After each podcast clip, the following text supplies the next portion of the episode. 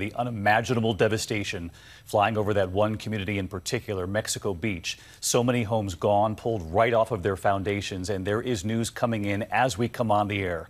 Word of a new discovery as search and rescue teams go from home to home there. What Rob Marciano has just learned, they had feared this.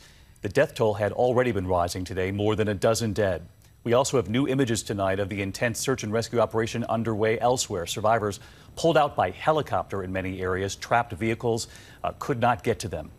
And look at this tonight, Mexico Beach before Hurricane Michael made landfall, and this is what it looks like afterward. Just stunning. Meteorologist Rob Marciano was right there tonight, and he has just learned of that new discovery, what authorities have told Rob moments ago. Tonight, time is running out to find survivors in the storm zone. Customs and Border Protection using Black Hawk helicopters to rescue two residents from Panama City, hoisting them to safety. The area impossible to reach by vehicle. Officials tonight saying many areas are just too dangerous for people to return to. As we make our way to Mexico Beach, you can see destruction everywhere you look. This is where Michael made landfall.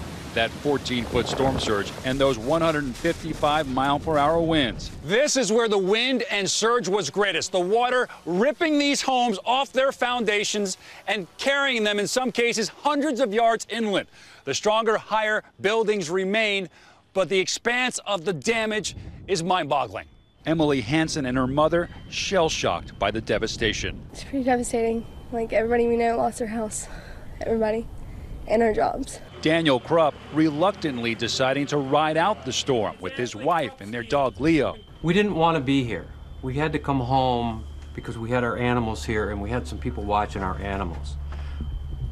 The storm increased so rapidly that we didn't have time to get out of here. He's lucky to be alive. Nearby, Tyndall Air Force Base also taking a direct hit. Today, we saw cargo planes arrive, carrying teams to get the base back up and running. Before finally moving off the coast, Michael drenching Virginia and the Carolinas with more than nine inches of rain in some spots, triggering widespread flash flooding and water rescues, killing at least eight people, including a firefighter. Well over a million without power in the storm zone tonight. Some estimates for the damage from Michael, near four and a half billion dollars. And Rob Marciano with us live tonight from Mexico Beach. Rob, such an incredible scene there. We saw it there yesterday. You're back there at ground zero today. And I wanted to ask you, because officials had feared this, that with so many homes simply gone, that they might find additional victims. And you just talked with the fire chief there?